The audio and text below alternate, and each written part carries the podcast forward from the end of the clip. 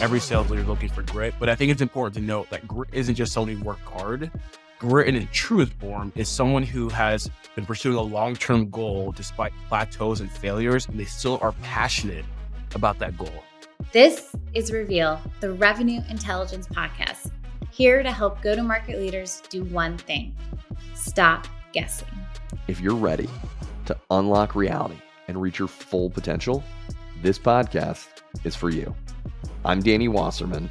And I'm Karina Owens, coming to you from the Gong Studios. This is a super fun episode.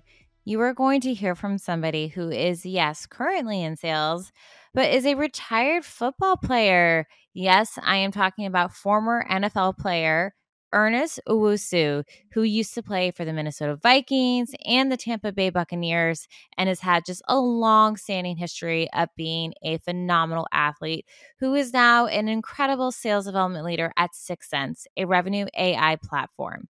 He dives into his crazy journey from football to sales, the opportunities are rising for sales with AI technologies, and what hiring managers should be looking for when bringing on a new seller that was one of my favorite moments of the episode. Stick around, it's much more towards the end, but some actionable tips, literally a playbook you can walk away with about how you can find the right seller for your team in this environment. We unpack a lot of info here, so let's just get right into it. Enough for me. Let's hear from Ernest. Ernest, hello. Welcome to Reveal. How are you doing today? I'm great. Thanks for having me. I'm super excited to have you. You are a very interesting guest. Um, you are currently a sales development leader at 6sense, but I'm just going to get this right out the gate. You were actually in the NFL. What a transition. Can you explain to me the interest in football to sales and B2B no less? Would love to know how that happened. Yeah, so it definitely didn't happen the way I thought it would. in fact, in a lot of ways, the transition from being an NFL athlete to being in B2B and tech and sales are very similar. Uh-huh. So I guess my backstory is I was NFL it was an awesome experience. I played for the Minnesota Vikings and Tampa Bay Buccaneers. And then unfortunately, like a lot of people, I got hurt. And the oh. NFL is not very oh. forgiving of people that get hurt. So my career ended pretty early and I was trying to figure out what my next step would be. And it's hard, right? So I took a hard look at myself and tried to figure out what actually got me there, what skill that could leverage to take my next role. And all signs and roads led to something in sales. Mm-hmm. So I mm. started talking to people, got an awesome network from friends from Cal in the Bay Area. And I just took a job as an SDR, loved and made a career out of it. Yeah, absolutely. First off, are you okay? Are you healed from your injury? Are you still dealing with it? Thank you for asking that. I am okay. I fortunately like no crazy concussions or anything like that. No good. Glad to hear that. So, what was it about sales in particular where you're like, okay, this is like an innate nature that I have, and something like SDRs, but you've been there. Yeah. They get hit the hardest, in my opinion, with expectations, with rejection, like from internally inside the organization and externally. So, for you to say that, like, you had some pleasure in that role what did you enjoy about that role in particular? Yeah, so it's a couple of things. And it was really interesting on my journey from going to high school, college, and NFL. But when I got to the NFL, I loved playing football. I loved making hits and making plays and all the great stuff that came with it. But I started to love more the concept and idea of becoming really good at something and being yeah. able to get paid for how well you do that. So when I realized that, like, kind of developed the skill of constantly perfecting my craft and improving my skill set, and I was reaping the rewards from that. Knowing that sales, in particular, the SDR role was very similar to that was part of the reason why the adjustment was relatively easy. I will say, when I first got in there, I knew nothing. I didn't know what digital marketing was. I didn't know what APIs meant. I didn't know anything at all. But again, I had that skill set of attacking it head on, being super competitive, feedback oriented, and just developing the skills and growing off of that. And as a result, I got better and better. Like I, I like to say, I hit 50% attainment my first quarter. And then after that, it was only higher from there. You're joking. Uh, wow. Oh, joking. That's amazing. And so much of what you said is like just doing the damn job, right? Mm-hmm. Like I'm a marketer, but my background's in education. So I, I didn't, I, marketers that go to school for marketing, it's just, it's not worth it, guys. You're not learning how to be a marketer in school and you're, you're living proof of that too for sales. Is there anything that you can recall from those early days where you were like, okay, that's that itch, that's that scratch. Because I feel like SDRs, the quota attainment that we put on them for the number of dials, number of activities, like to me as a marketer is I want to just make meaningful interactions, but we're forced to have the KPIs of the business sets of activity metrics. What are your thoughts on that? Do you have like a particular stance? Yeah, I actually have a very hard stance on that. And I think there are a lot of thought process around what you should do. And I think it comes down to do you have commitment to quota or compliance to metrics? So, and you have some leaders who are like, I don't care what happens, just hit your number. You have some leaders who I think they call them, what do they call them, like dashboard jockeys, mm-hmm. the term they say, whereas I don't care what happens, make your 150 dials today or go home. So for me, it is definitely a combination of the both. You can't sit or to right or left from either or. But again, like the numbers drive the business, allows you to operate and test and create predictability. But at the end of the day, like I play football with some, I was call like it is, some real knuckleheads. but that who like didn't do what the coaches asked them to do and they just won. So I do respect when people are producing, but we do have to have a system in place to make sure that we're all at least rowing in the same direction.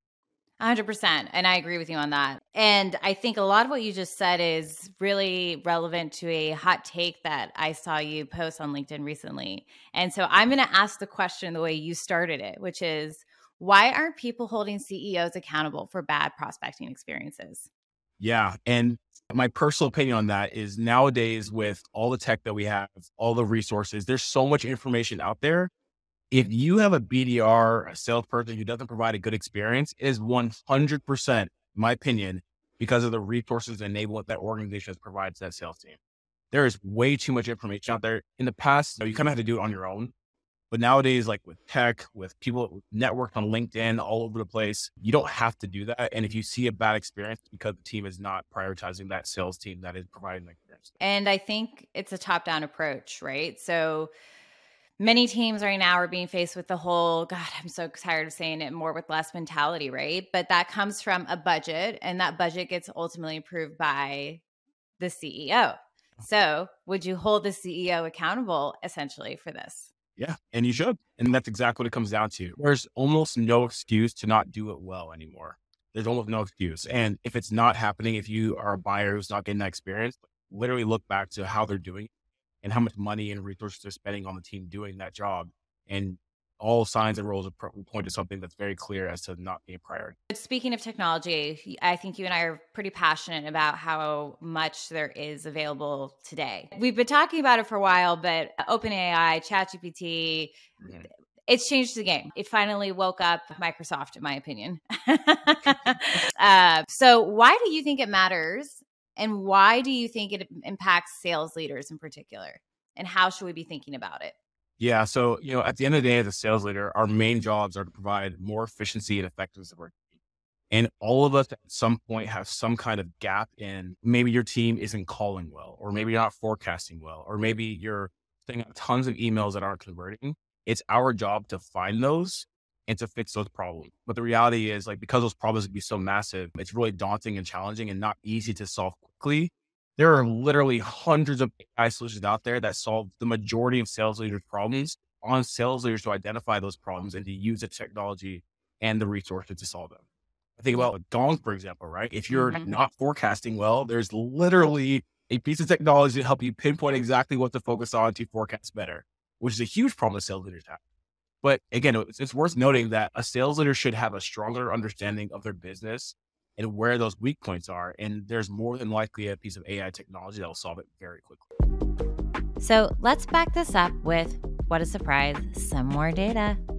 In 2021, the Harvard Business Review surveyed 500 sales organizations to assess the role that AI can play in improving sales performance.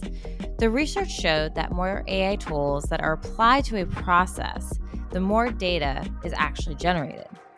Better data leads to better algorithms.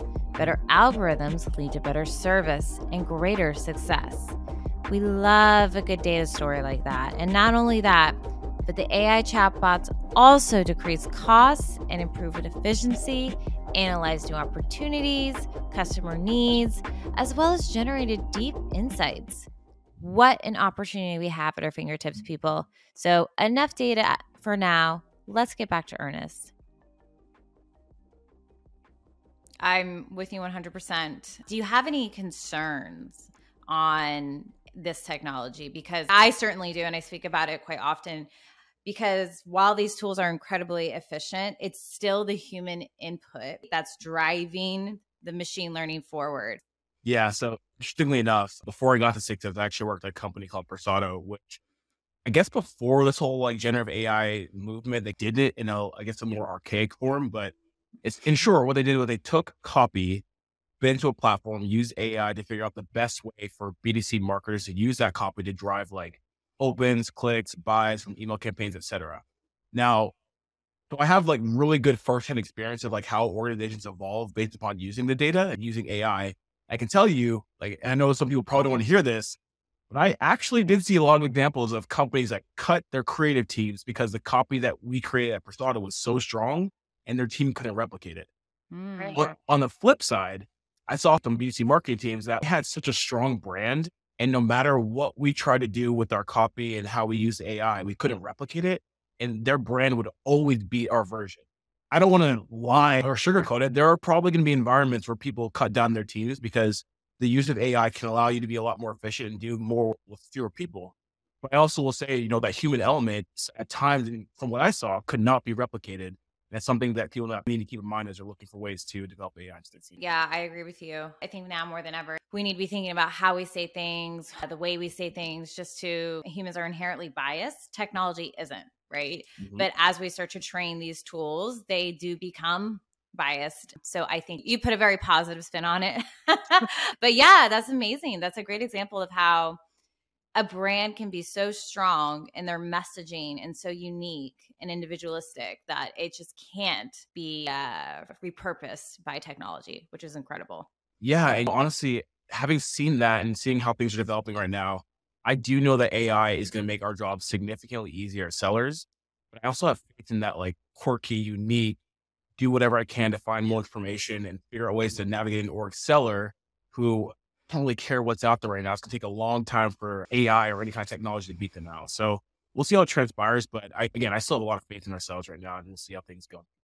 What are some of the most creative ways you've seen your team use AI or outreach in general to open the doors, especially in today's environment, which can be incredibly challenging? Yeah, for sure. It's actually very timely because we actually had an awesome new product launch recently at 6sense, and what I've noticed the team start doing is literally taking psychographic information, as some people might know what that is, mm-hmm. I get back to intent keywords and websites to figure out like the most precise way for someone to basically take a meeting with us. So think about this way, right? So if you're able to pull psychographic information, which again uses AI to get this on a particular prospect, that prospect's company is searching for conversational intelligence, that they're on this particular website talking about conversational intelligence as a tool that people should use, combining those three things on what they care about as an individual as well as the projects going on in their organization. That works really well with how we're prospecting. But it's the same thing too, even with calling, right? So being able to take that piece of information as you're on the phone with someone, pulling it together and connecting dots to make it a lot easier to have a conversation with someone.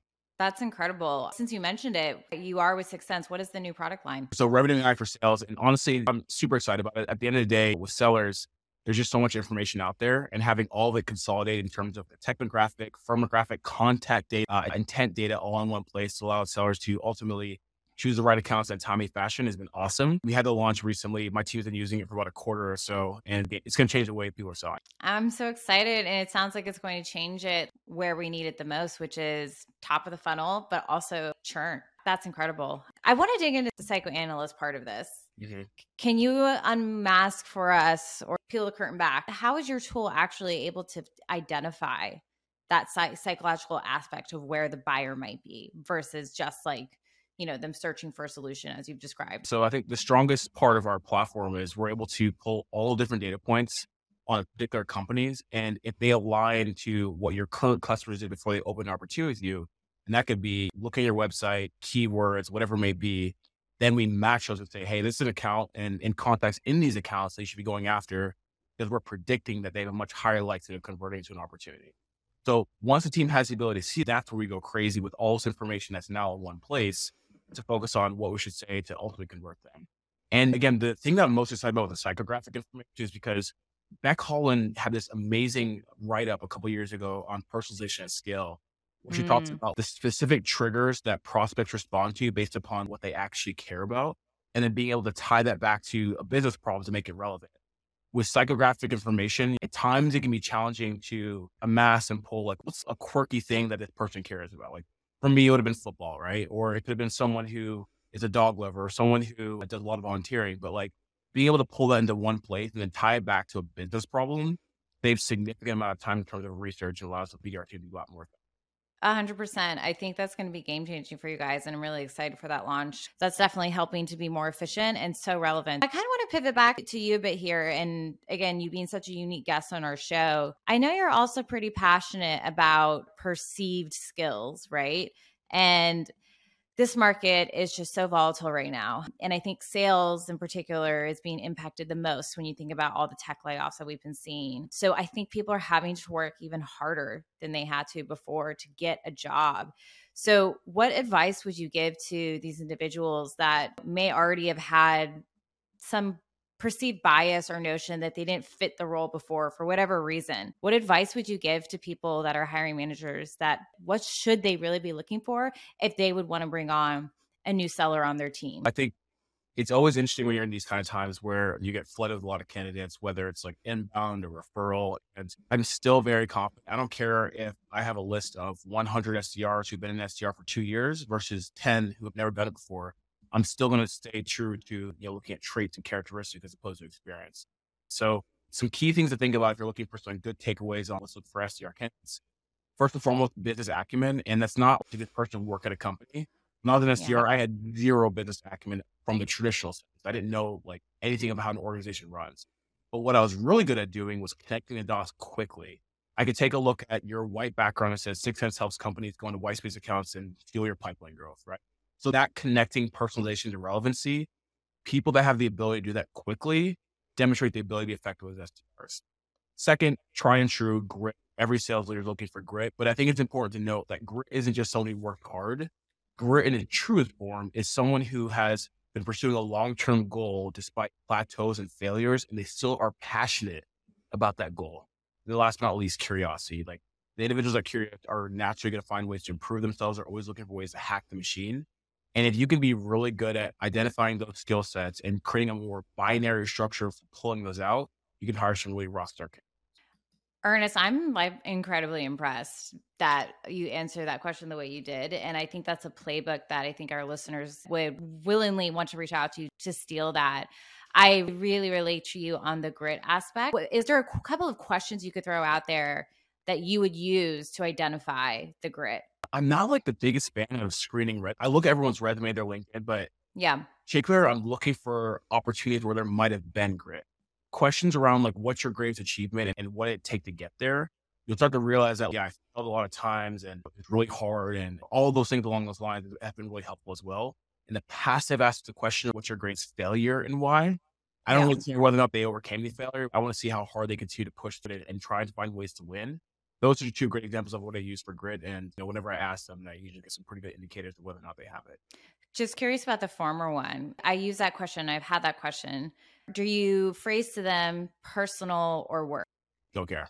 And the reason why, Okay. is I, I actually usually indicate that it could be personal, professional, school. Got it. I don't really care. What, You let them know ahead of time that they can answer it in any realm. yeah. And again, because the most important thing is, is there a long-term goal that they were really passionate about and they kept pursuing it despite failures and plateaus?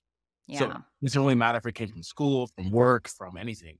That long-term goal is really important. I think it's important actually because I've changed my mind on it now, just in this conversation with you, that you do actually give them that permission. Because I think a lot of candidates don't feel like they can share their full authentic self. Mhm. And for me personally, like I absolutely would identify that a characteristic of mine is grit. And it's because of lived personal experiences that had nothing to do with the corporate world. So when I was given that question, I did ask, can I say, a personal experience? And they were like, yes, absolutely. And I was like, okay, it's the realest one. I think it's important that we do open the door for people and let them have permission to be vulnerable, to share a personal story, to relate to that trait, to show that they do have grit. All right, Ernest, I am tremendously impressed with your pedigree in sales. And we definitely here at Gong love to reference game tape a lot. I don't know if you've ever been pitched by us before, but yeah, we use game tape all the time. So we constantly are relating back to sports. So I do see the tie in, but your business acumen, your the way you're approaching sales, the modern digital way to do it, it's the right way to do it. It's the personal way to do it. So kudos to you and everything you've achieved already. Thank you. Appreciate it. Of course. I have one final question for you, and it's a question we ask all our guests. If you could describe sales in one word, what word would that be? And yes, feel free to take your time. yeah. Sales in one word, I would say passion. And the reason why I say that is because if you have passion for your customers, passion for your goals, passion for whatever it may be, that's going to fuel everything else. So I'd say passion. Well, Ernest, that's full circle because that's how you started your desire to get into sales. There you so, go. there you go. Yeah, perfect. Ernest, thank you so much for joining us today. You're very active on LinkedIn. You're sharing amazing tips for um, leaders, people that are just getting started. I definitely encourage you to check out Ernest on LinkedIn. And thank you again for being on the show. It's been such a treat. Awesome. I appreciate you. Thank you. Thanks for having me. If you want more resources on how revenue intelligence can help you create high performing sales teams, head on over to gong.io. If you like what you heard, could you give us that five star review?